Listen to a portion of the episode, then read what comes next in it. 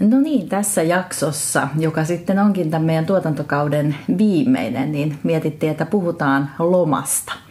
Ja kesäloma aika monella nyt siintää ja aika erikoisen kevään jälkeen, mutta että mä ajattelen, että ihan alkuun, niin mitä sulla tulee omista lapsuuden kesistä mieleen? Tuleeko joku semmoinen muisto ja mitä oikein erityisesti lämmöllä miettii? Varmaan monenlaisia muistoja tulee.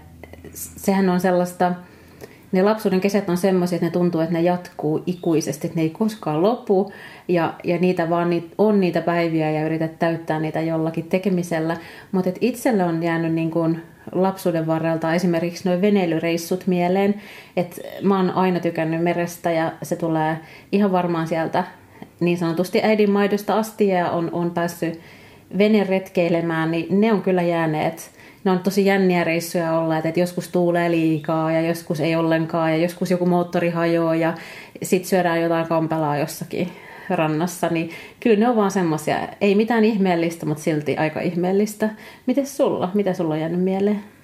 No varmaan just kans tälleen samoja tunnelmia. Ne lapsuuden kesäthän oli aina aurinkoisia ja lämpöisiä ja se ei varmaan ole ihan se koko totuus, mutta että mitä siitä on jäänyt mieleen, niin ihan semmoiset tavalliset, arkiset, yhteiset perheen kanssa tekemiset. Että muista esimerkiksi, että monena kesänä on tehty retki Tampereella on semmoinen kiva puutarha Arboretum, ihan kaupungin puutarha, missä on kivoja kukkia ja kasveja ja muuta, niin sinne on sitten menty ja syöty siemansikoita ja herneitä, niin ne on, niistä on jäänyt kauhean semmoinen lämmin fiilis niistä retkistä.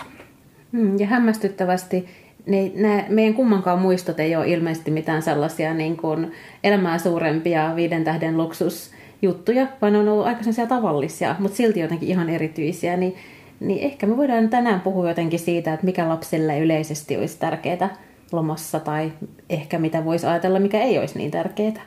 Joo, kuulostaa hyvältä. Rionen et laine. Rionen et laine. Rionen et laine. Rionen et laine. Kuuntelet ohjelmaa Casting, lastenpsykiatrit Riihonen ja Laine. Tässä ohjelmassa lasten psykiatriystävättäret ripustavat kukkahatut naulaan ja lyövät löylyä yhteiskunnallisesti ajankohtaisiin ilmiöihin. Pohdimme nykyihmisen kompastuskohtia työ- ja yksityiselämän ristipaineissa erityisesti lasten ja perheiden mielenterveyden näkökulmasta. Studiossa olemme me, lastenpsykiatrit Riikka Riihonen ja Heidi Laine. Tervetuloa lauteille. Podcastissamme käsittelemme ajan ilmiöitä lastenpsykiatrien näkökulmasta, mutta puhtaasti yksityishenkilöinä emmekä edusta esimerkiksi työnantajiemme yleisiä kannanottoja tai mielipiteitä. Puhumme yleisellä tasolla salassapitovelvollisuuttamme ja ammattietiikkaamme tarkasti noudattaen, emmekä koskaan käsittele yksittäisiä potilastapauksia. Jos joskus puhumme ilmiöistä potilastapauksen kautta, ovat nämä esimerkit puhtaasti keksittyjä – jos siis kuvittelet tunnistavasi puheestamme perheenjäsenesi, naapurin lapsen, kuntasi sosiaalityöntekijän, lapsesi opettajan, tutun poliisimiehen tai lähikauppasi kassahenkilön, se ei ole mahdollista.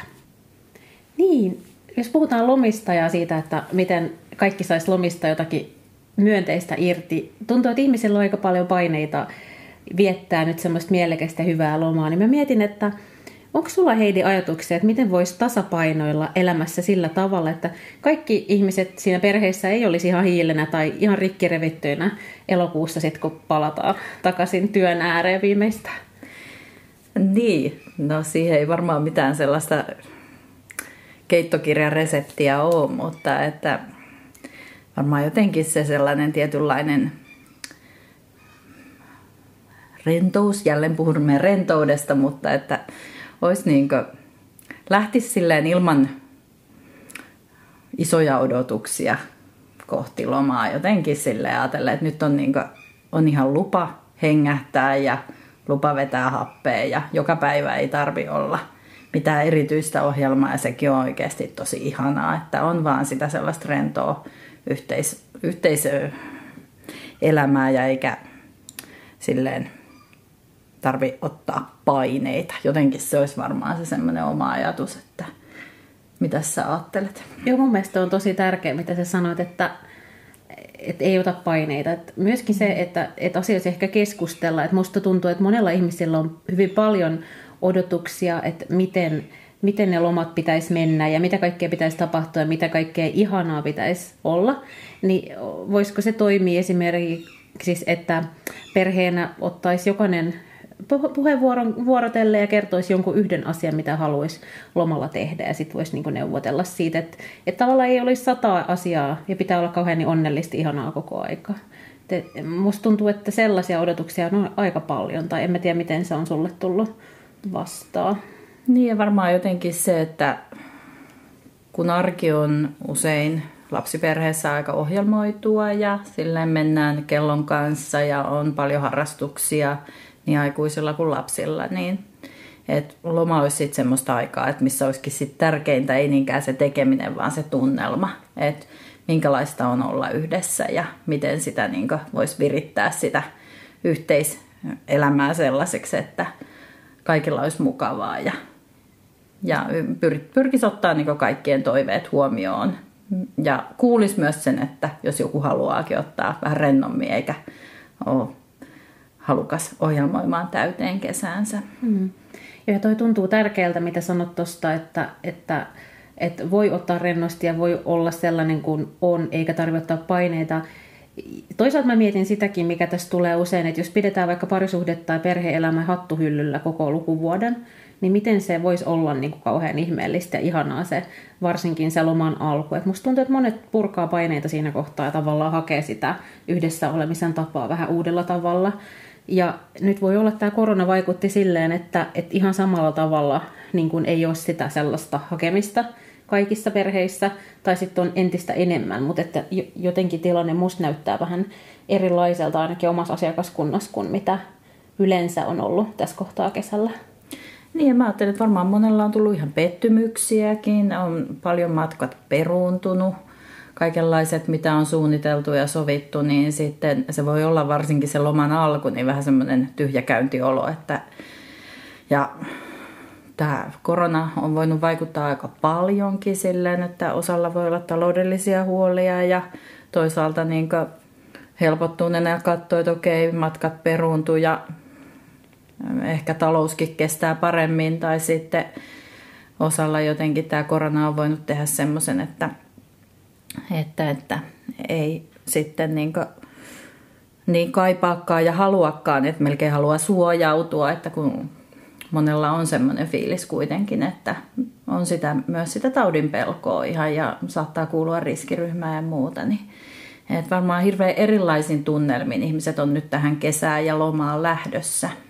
Voi olla, ja mäkin tiedän perheitä, joissa on tapana ihan joka vuosi tässä kohtaa lähtee johonkin reissuun, että ihan, että he tietää suurin piirtein päivän koko vuoden, milloin he lähtee. Mm. Ja, ja se on tietysti semmoinen asia, että se on iso juttu, jos se peruntuu. Mm. Mutta sitten mä myös tiedän tosiaan tämmöisiä usein vähän introvertimpia ihmisiä tai muuten sellaisia, jotka, jotka ei kaipaa niin kauheasti ohjelmaa, niin monet nauttii. Nyt selvästi kesämökkien myynti on tosi paljon nousussa ja mm. vuokraaminenkin on vaikeaa, kun ne on täynnä. Et ihmiset hakee nyt toisenlaisia lomaelämyksiä ja on ihan kiinnostava sitten kesän jälkeen nähdä, että missä mis mennään. Miten sä antaisit vinkiksi tai olisiko sulla joku ajatus, että miten sun mielestä niitä paineita pitäisi vähentää siitä lomasta? Että olisiko jotain konkreettista, kun mä sanoin esimerkiksi sen, sen että jos tekisi niin yksi, jokainen perheenjäsen kerrallaan kertoisi jonkun toiveen, että mitä haluaa tehdä, mutta olisiko sulla jotakin muuta vinkkiviitosta? No varmaan se, että jokainen menee itteensä ja ajattelee, että niin on itse myös vastuussa siitä, että minkälainen loma koko perheelle tulee. Että se, että kun loma alkaa, niin usein siinä nimenomaan paineet purkautuu. Niin pyrkisi niin elämään sen hetken huolella. Ja sitten jos on tapana siinä kohtaa niin räjähdellä päin seiniä, niin miettisi uudelleen ikään kuin sen, että miten mä voisin niin tehdä tämän pikkasen hallitummin, tämän mm. lomalle jäämisen.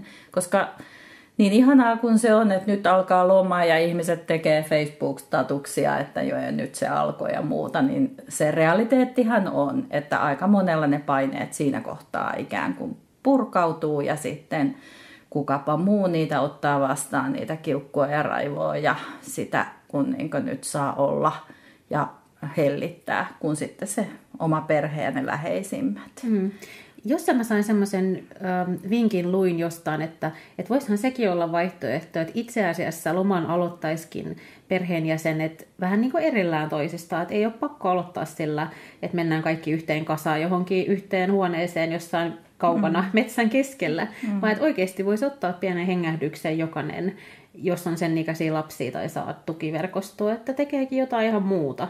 Tekee jotain sellaista, mitä ei yleensä tekisi ja hakee sillä tavalla jotakin semmoista rentoutta ja tavallaan ehkä just sitä paineen purkua jollain ihan vaihtoehto, mm. vaihtoehtoisella tavalla. En Kyllä. tiedä, toimisiko se. Joo, ja mä ajattelin, että yksi semmoinen, mikä nyt ihan henkilökohtaisesta elämästä, niin meillä oli monta vuotta sitten semmoinen isompi reissu, mitä me suunniteltiin pitkään ja siihen tietysti latautui kaikilla tosi paljon odotuksia. Ja tota, sitten kun me lähdettiin sinne lomalle, niin me sovittiin yhteisesti semmoisella perheneuvottelulla ikään kuin, että jokaisella on lupa sanoa toiselle semmoisesta turhasta nalkutuksesta, kiukuttelusta, rähisemisestä. Ja meillä oli tämmöinen koodisana kuin punainen – ja sitten niin kuin, me ei mitenkään näytetty punaisia kortteja, niin kuin lasten psykiatrit, heillä on usein nämä punainen, vihreä, keltainen ja milläs alueella nyt ollaan. Mutta me saatiin sanoa toisillemme punainen ja sitten kaikki sitoutui yhteisesti siihen, että kun kuulee, että nyt sulle annottiin punainen, niin yrittää korjata omaa käytöstään. Niin. Ja se oli oikeasti aika toimiva. Kyllä se varmaan on tietysti vaatii ihmiseltä sen, että pystyy ottaa vastaan. Että kaikki meistä ei pysty. Ei ja silloin, pysty, se, joo. silloin se tietysti voi johtaa. Mutta toisaalta en mä tiedä.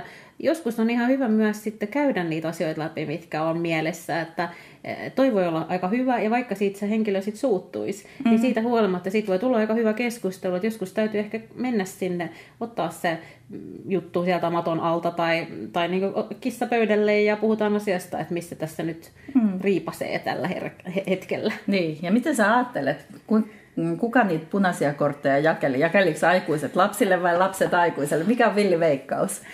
No kyllä mä ihan rehellisesti ajattelin, että ne on ne lapset, jotka jakeli aikuisille, oliko? No kyllä siitä eniten tuli, Joo, niin kuin näin. Mutta ehkä aikuisilla oli kykyä ottaa se palaute no, vastaan. Ja varsinkin juu. kun se tuli lapsilta ja oli lupa antaa suora palaute, että hei nyt te niin kinaatte jostain ihan trivialiteetista, kyllä. että punainen, niin sitten, että okei, joo. Ja se itse asiassa toimii yllättävän hyvin. Se on varmaan oikein hyvä. Ja totta kai vanhemmat tuommoisessa tilanteessa myös vähän niin kuin on sordino, että ei nyt kaikesta ehkä niin kyllä. lapsille sano toisinpäin, se kyllä Niinpä. hyvinkin voi mennä. joo, joo. Epäilemättä oli ihan hyvä konsti. Kyllä. Ja. No, mä ajattelin, että loma voi monelle perheelle toki olla myös hyvin vaativaa aikaa, kun se semmoinen tavallinen arjen rumpa pysähtyy ja toisaalta aikuisilla voi olla paljon niin asioita, mikä sitten hiertää ja jollain tavalla ne ongelmatkin tulee ehkä sitten Framille eri tavalla kuin siinä semmoisessa arjen tohinassa, niin mä ajattelin, että minkälaisia ajatuksia sulla siitä asiasta nousee?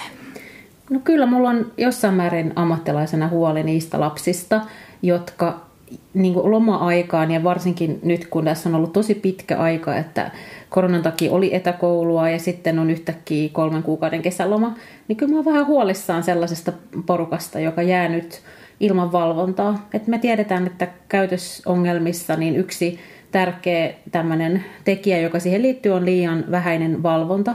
Ja osalla vanhemmista varmasti on vaikeuksia valvoa nyt riittävästi lapsia ja nuoria. Ja se johtaa siihen, että he voi joutua riskitilanteisiin, he voi kokea turvattomuutta jollain tavalla, ehkä joko niin kuin kotona tai sitten kodin ulkopuolella sillä tavalla, että sitä ei bongata. Tai netissä voi joutua vaaratilanteisiin, että kyllä mua vähän se huolestuttaa ja me tiedetään, että tämmöinen joukko on olemassa ja sen mä haluan vielä lisätä, että silloin kun ihmisillä on taloudellisia huolia, niin tiedetään, että silloin se erityisen paljon lisääntyy se tämmöinen ilmiö, että vanhemmat ei kerkiä eikä jaksa katsoa lasten perään.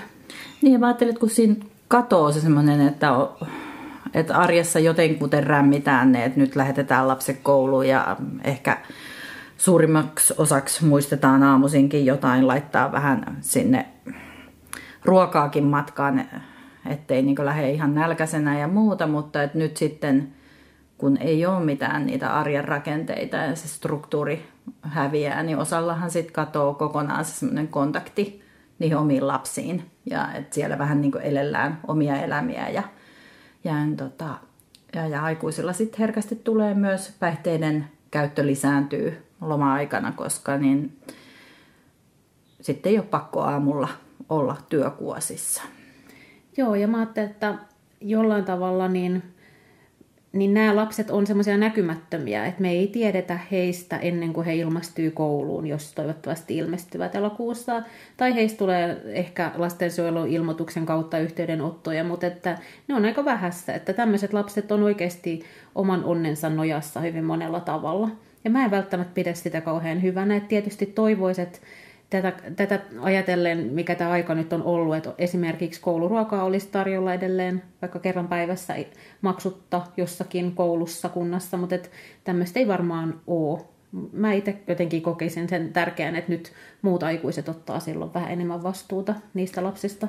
Joo, ja näin just, että sitten kun siinä on, ajattelen, että ehkä ei ole meidän kuulijakunnassa niinkään tätä pulmaa, suurimmaksi osaksi, mutta että sitten jos siinä on pyörii niin omien lasten kavereita, josta tulee itselle huoli, niin sä voit olla se aikuinen, turvallinen aikuinen, koska sitten niin tutkimusten mukaan kuitenkin, vaikka ne omat vanhemmat ei olisi vielä ihan kaikissa kohdissa mm, tsemppaa ja turvaamaan sitä niin elämää, niin silti niin jollain toisella aikuisella voi olla hyvinkin suuri merkitys sitten lapsen kehitykselle ja kasvulle, ja joka sitten on ollut se ikään kuin turva-ankkuri siinä.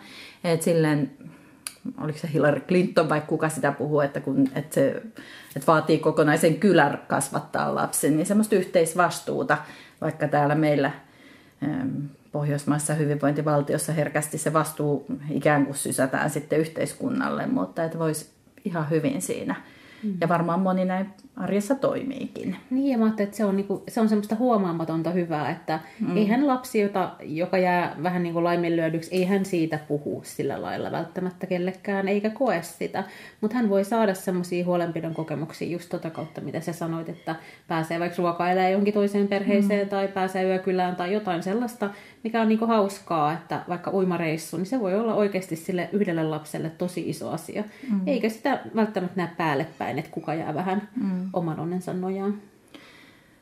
Joo, ja mä ajattelen, että no, varsinkin sitten isommilla lapsilla, niin sitten saattaa tosiaan lapset ja nuoret tuolla pikkasen niin jengiytyä, ja sitten siinä tulee myös lapsilla ja nuorilla sellaista ehkä päihdekokeilua ja kaikenlaista rajoja rikkovaa käy, niin käytöstä, niin mä ajattelen, että että jokaisella lapsella olisi semmoinen niin tieto, että kotiin voi aina tulla ja että niin oli kunto mikä tahansa. Että sitten kun ne lapset kasvaa siihen nuoruusikään, niin olisi käyty ikään kuin sellaiset keskustelut valmiiksi. Että niin kuin, että mä oon niin sun vanhempi niin hyvinä kuin huonoina hetkinä, että, että sit se on yllättävän yleistä, että sitten kuitenkin kun lapsi tai nuori kokeilee päihteitä, niin sitten onkin tosi vaikea ajatus tulla kotiin ja mm. näyttää se oma tilansa omille vanhemmille. Et sitten niin niissä tilanteissa voi tulla myös lapsille ja nuorille semmoisia aika turvattomia kokemuksia, kun sitten niin jotain epämääräisiä yökuvioita sovitaan ja sitten se lapsi ei ole ihan siellä, missä sovitaan, niin semmoinen terve skeptisyys ja valvonta kuitenkin siihen, että sitten kun ne tulee vähän isompaan ikään, niin että siinä säilyy semmoinen fiilistason tieto itselläkin, että missä se lapsi menee. Ja aina ne on vähän askeleen edellä ja yl- yllättää ja tekee kaikenlaisia tempauksia. Joo, mun piti just sanoa, että älä ostaa lapselle alkoholia, koska hän saa sitä ihan taatusti jostain muualta. Että tämmöisiä pikkujuttuja, mitä me kumpikin varmaan Kyllä. ammatissa ollaan nähty ei. Niin. ihan liikaa, että et ei mennä vanhempina ihan joka lankaa. Kyllä, joo. Ja sitten just tämä, se on aika yleistä, että sitten kesällä käydään näitä isoja keskusteluja siitä, että mitkä on kotiin tuloajat ja kuinka muut kaverit ja kaikilla muilla. Ja se on se yleinen perustelu lapsella, että kaikki muut saa, kaikki muut.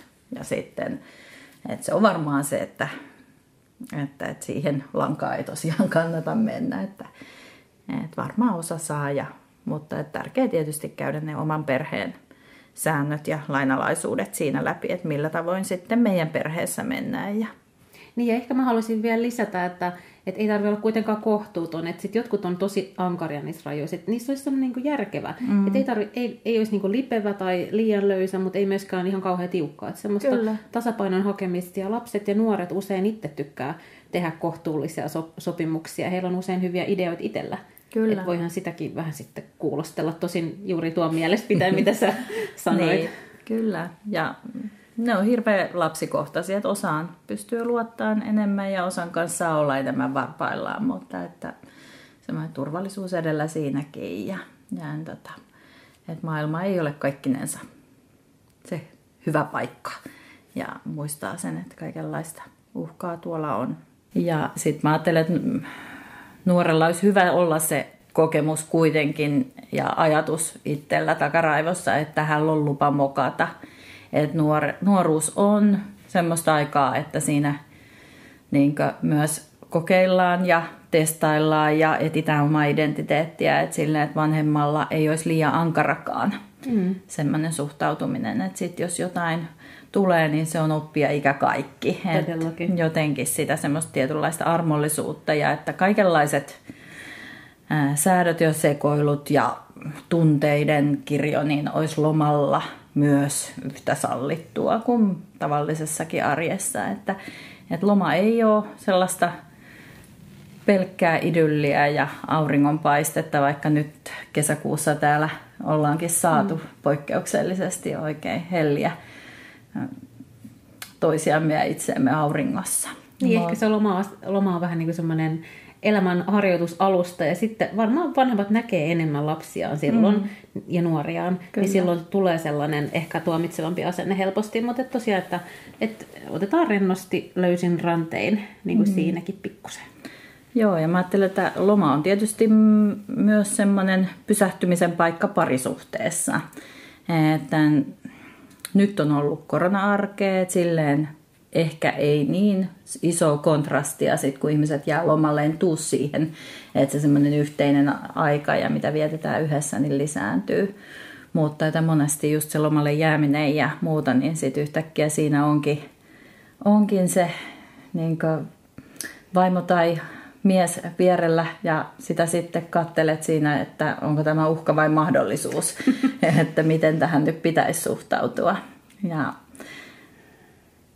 siinäkin, että usein sitten ajatellaan, että lomahan, loman jälkeen niin avioeroissa tulee pieni sellainen avioerohakemuksissa pieni niin nousu. Niin se voi olla, että se on se loma-aika sellainen kuin siinä niin kuin yhteisesti arvioidaan. Että nyt on aikaa pysähtyä. Ja ei se tarkoita sitä, että se loma on epäonnistunut, vaan se tarkoittaa sitä, että nyt on ollut se aika, joka on otettu sille asialle, että tässä on nyt tämä meidän parisuhde ja onko se enää. Ja onko tämä semmoinen, että mille voidaan vielä jatkaa, rakentaa seuraavakin lukuvuosi. Että kun ihmiset elää lukuvuosisykleittäin lasten kautta sitä arkeensa, mm. niin tota, mä ajattelen, että, että, että semmoinen lohdun sana ehkä siihen, että jos sitten loma ikään kuin päättyykin siihen, että tehdään se yhteinen päätös, että ei enää, ei lisää niin sitten se on niin. Ja lapset selviää kuitenkin avioerosta. Et se ensimmäinen vuosi on monasti kaikille se hankalin, mutta et siinäkin on tärkeää se, että, että, että aikuiset pystyy jollakin tavalla neutraalisti lasten kuulen puhuun toisistaan ja lapsella on lupa ylläpitää suhdetta molempiin vanhempiin. Ja siinä ei tule sitä semmoista keskinäistä sättimistä, jota lapset joutuu kuuntelemaan liikaa. Mm. Ja mä ajattelen myöskin, niin kuin, tietysti kesä voi toisella tavalla olla myös parisuhteen päivittämisen aikaa. Kyllä. Että just sitä, mitä mäkin jotenkin tuossa alussa sanoin, että nostetaan kissaa pöydälle, että nyt on aikaa, nyt ei voida mennä sen työn taakse piiloon tai lasten kuljetusten taakse piiloon tai jonkun muun asian ääreen. No okei, voi mennä mökille tai mm. voi mennä haravoimaan pihaan, mutta et periaatteessa me ollaan sen äärellä, että meidän täytyisi nyt niinku oikeasti katsoa silmiin ja puhua, että missä ollaan ja mitä ollaan mm. tekemässä. Ja se mun mielestä voi olla ihan tervehdyttävää. Ei sekään välttämättä helppoa ole, ei se ole niille parisuhteen osapuolelle, eikä se ole niille lapsillekaan, mutta et kyllä siitä voi myöskin saada jotain sellaista, mikä taas sitten kantaa. Kyllä, että nimenomaan se on semmoinen ikään kuin päivitetään, että missä mennään. Mm. Että useinhan loma on myös sitä. Ja ehkä sitten parisuhteen kannalta niin olennaista on myöskin se, että löytyisikö sitä yhteistäkin aikaa. Että musta tuntuu, että monessa parisuhteessa sitä ei ole päivittäin tai mm. viikoittain. Ja jostain tutkimuksesta luin, että pitäisi olla puolitoista tuntia päivässä aikaa puolison kanssa, niin silloin keskimäärin parisuhteessa voidaan hyvin. Ja mä ajattelin, että se on aika paljon, eihän arjessa välttämättä sellaista mahdollisuutta ole. Niin semmoinen mahdollisuus sitten tulee yhtäkkiä, kun on loma. Niin, usein paljon enemmän kuin se niin. puolitoista tuntia, että, että näinhän se on. Ja, tota, mutta et... ja löytyisikö yhteistä tekemistä niin, esimerkiksi, se voi olla kyllä. tärkeä niin tyyliin joku harrastus tai... Ja tietysti aina olla jännän äärellä, jos toinen haluaa tehdä jotakin niin kuin ihan olennaiselta osin sen loman viettää jotenkin, miten toinen ei. Niin, mä ajattelin, että se on sitä, että juurikin tätä haetaan, että löytyykö niitä kompromisseja, löytyykö semmoista yhteistä suuntaa. Että sehän on, ja usein se saattaa ollakin, että loma voi olla myös semmoinen asia, että ne on ne ajat, jolloin sitten niitä rivejä myös tiivistetään ja jollain tavalla sitten jatketaankin tiiviimpänä ja paremmin voimana, voivana niin porukkana siitä eteenpäin.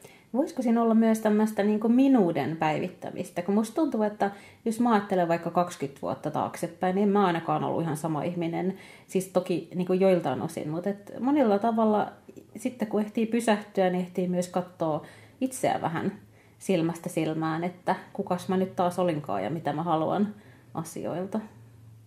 Niin mä ajattelin, että varmaan monella mm, tapaa hirveän yksilöllisiä ne prosessit, mitenkä sitten semmoista sisäistä elämää ja parisuhdetta ja suhdetta lapsiin siinä loma-aikana ajetaan, että mm. eihän se kaikilla mene ollenkaan samalla, saman kaavan mukaan. Mm. Että, että monenlaista. Mutta se on myös tosiaan niin, että pariterapioiden kysyntä kasvaa lomien jälkeen. Että kyllä se jotakin mm. kertoo siitä, että mitä tässä niin kun, mitä parisuhteissa usein sitten rupeaa tapahtuu.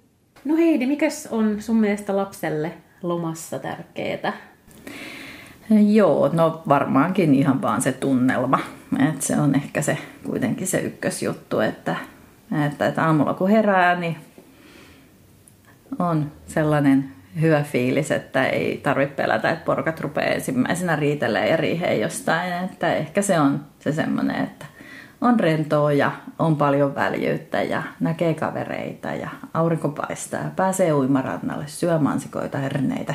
Tämmöistä ihan tosi perusjuttuja, että et onhan lomaret, lomamatkat ja huvipuistot ja kaikki muut, niin onhan ne ihan hienoja elämyksiä, mutta ei ne ole se ykkösjuttu kuitenkaan. Mitä sä ajattelet? No ihan samalla tavalla kuin säkin. Ja itse asiassa mä ajattelen, että se mikä ei ole tärkeää on rahaa ja, ja semmoinen niin kuin materia ja hienoimmat paikat ja hienoimmat lennot ja hienoimmat hotellit, vaan ihan se just tämä tavallinen arki ja sitten sellainen ehkä ajantuntu. Että musta tuntuu, että se on sellainen, mikä on nykyään, se on arvokkaampaa kuin raha tai kulta tai että se aika ylipäätään omien mm. läheisten kanssa ja sukulaisten ja kavereiden ja ketä siihen sitten kuuluukaan siihen omaan perheeseen tavallaan, niin se varmaan se olennaisinta on. No mutta nyt me ollaan tultu kuule Heidi kauden loppuun, eli me ollaan nyt saatu kuudetta jaksoa tehtyä ja tämä on ollut aikamoinen uusi elämys varmaan meille molemmille ja mietin, että, tai mietittiin yhdessä, että voitaisiin vetää vähän niin kuin tätä kautta yhteen ja vähän semmoisia tärkeimpiä itselle nousseita pointteja tähän nostaa, niin haluaisitko vaikka aloittaa? Joo, meillä on tämä kolmen kohdan nostot ollut tässä lopuksi aina. Ja tota, mä itse asiassa vähän etukäteen tätä pohdinkin, että monenlaisia asioita on mietitty, mutta varmaan – semmoisena tärkeimpänä itselle nousee se semmoinen tietynlainen myönteisyys kuitenkin, että vaikka puhutaan vaikeista asioista ja lasten psyykkisestä oireilusta ja käytösongelmista ja tunteiden haasteista ja muusta, niin sitten kuitenkin se semmoinen, että myönteisyyden kautta on pyritty miettimään, että miten voisi vahvistaa semmoista myönteistä vuorovaikutusta siinä omassa perheessä ja vanhemmuudessa. Ja vastoin yleisiä semmoisia ehkä oletuksiakin, niin se semmoinen tietynlainen myönteinen vanhemmuus, niin sehän ei millään muotoa ole työlästä, vaan se ikään kuin ruokkii itse itseään, että kun yrittäisi huomata sen hyvän toisessa ja niin puolisossa kuin lapsessa, niin se ikään kuin sit vahvistaa sitä sellaista hyvää kierrettä ja pääsisi irti semmoisesta tietynlaisesta nalkuttavasta, autoritäärisestä vuorovaikutustyylistä ja se menisi enemmän siihen semmoiseen, että ollaan niin positiivisesti, myönteisesti niiden elämiemme tärkeiden ihmisten kanssa, niin siinä sitä arkea elettäisiin, että se olisi semmoinen voimavara. Että varmaan semmoinen on semmoinen, mitä itse ajattelen, että olisi ehkä se kaikista tärkein. Ja tota, varmaan toisena nostona sellainen tietty armollisuus, että kaikki tunteet tässä elämässä on sallittuja niin lapsilla kuin aikuisilla, mutta että tokikaan kaikki käytös ei ole suotavaa ja lasta saa ja voi opastaa siinä, että kuinka selvitä niiden vaikeiden tunteiden kanssa ilman, että siinä olisi sellaista niin tuhovoimaa siellä käytöksen puolella. Et sellaisia asioita on pyöritelty paljon. Sitten ahdistuksesta me on puhuttu paljon. Ja siinä varmaan se oleellisin siinä ahdistuksessa on, että kaikki me ollaan jossain elämämme tilanteessa ahdistuneita. Että se ahdistusherkkyys toki vaihtelee ja osalla se on ihan semmoista geneettistä, että toiset on syntymästä herkempiä ahdistuu ja osalla sitten semmoista ympäristön kuorman tuomaa niin herkistymistä, mutta että varmaan semmoinen ykkösjuttu, että se välttely on ahdistukselle myrkkyä, että se semmoinen tietynlainen altistaminen ja auttaminen lasta kohti niitä vaikeita asioita, mikä pelottaa, jännittää, ahdistaa.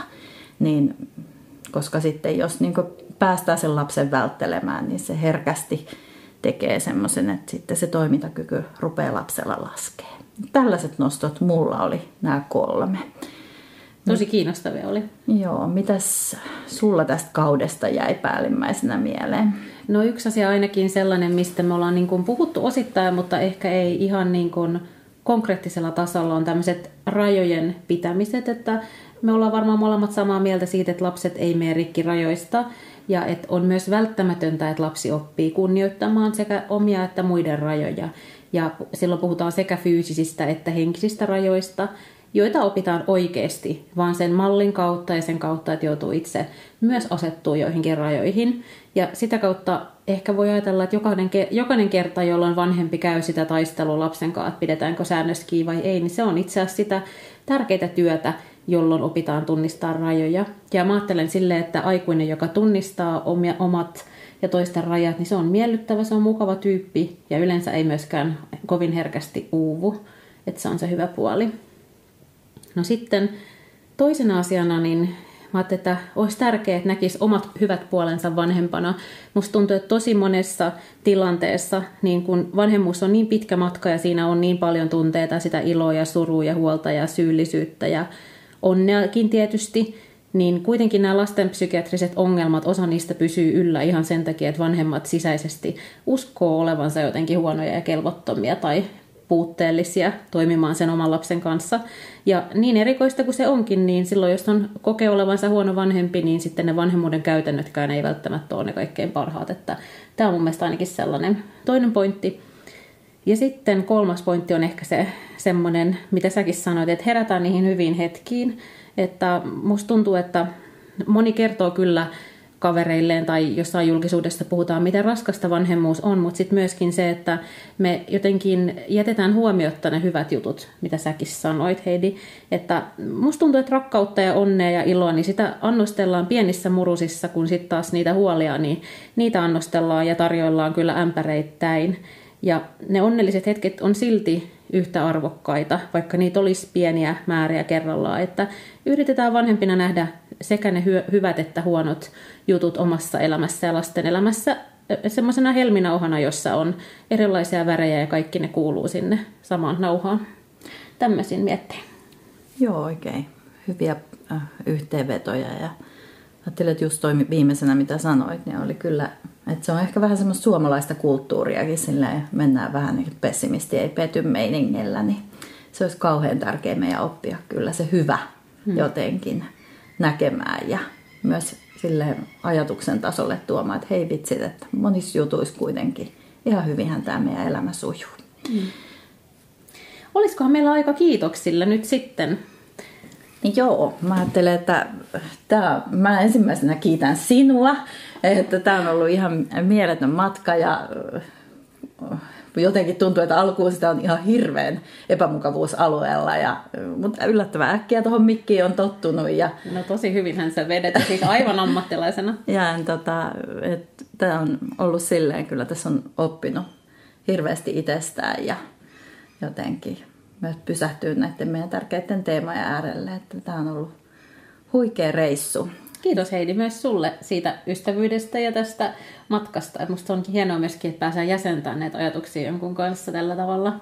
Kyllä, joo. Ja, ja en, tota, eihän nämä nauhat olisi ollenkaan kuulostanut tältä, miltä nämä on nyt kuulostanut ilman mun lapsuuden ystävän Miika Syrjäsen apua. Eli hän on tehnyt ihan hurjan ison työn tässä teknisellä puolella ja meidän tuottajana ja jäsentänyt meidän ajattelua ja ohjannut meitä oikeille niin laduille ja myös antanut tosi hyviä niin ehdotuksia aiheittenkin kanssa. Et sisältö on tullut myös paljon häneltä, että hänelle iso kiitos. Miika, aplodit sinulle. Kyllä.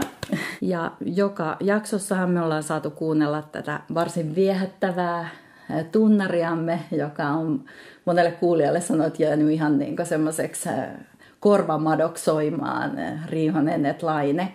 Ja tota, siitä iso kiitos kuuluu taas ammattimuusikko Mirkka Paajaselle, joka on niin ihan hyvää hyvyyttään tähän lähtenyt mukaan ja tehnyt tällaisen mahtavan tunnarin, että kiitoksia Mirkka kovasti. Ja, Kiitos, aplodit myös Mirkalle. Joo, ja meillä on ajatuksena, että sitten vaikka seuraavalla tuotantokaudella ei voitaisiin häntä vaikka vähän enemmänkin haastatella sitten ja kuulla hänen musiikistaan ja minkälaista musiikkia hän on tehnyt ja muuta. Joo, ja tietysti tämä ei olisi ollut myöskään sama ilman kuulijoita. Me ollaan saatu mukavasti palautetta ja otetaan edelleen sitä vastaan ja ollaan varmasti molemmat oltu kontakteissa omille monille tutuille kysytty ehkä jotain mielipidettä tai muuta. Kiitos teille kaikilla, että olette olleet mukana tässä. Se on ollut tosi hieno homma. Juu, kiitoksia. Ilman kuulijoita ei kyllä tästä mitään olisi tullut ja sitä kuulia palautetta ja mielellään kuullaan myös, että kun meillä on ajatuksena kuitenkin jossain kohtaa tätä jatkaa, niin että jos teillä on jotain aihetoiveita ja muuta, niin ilman muuta, niin olkaa yhteyksissä. Eli hyvää kesää kaikille. Hyvää kesää, kiitos. Rionen et laine, Rionen et laine, Rionen et laine, Rionen et laine.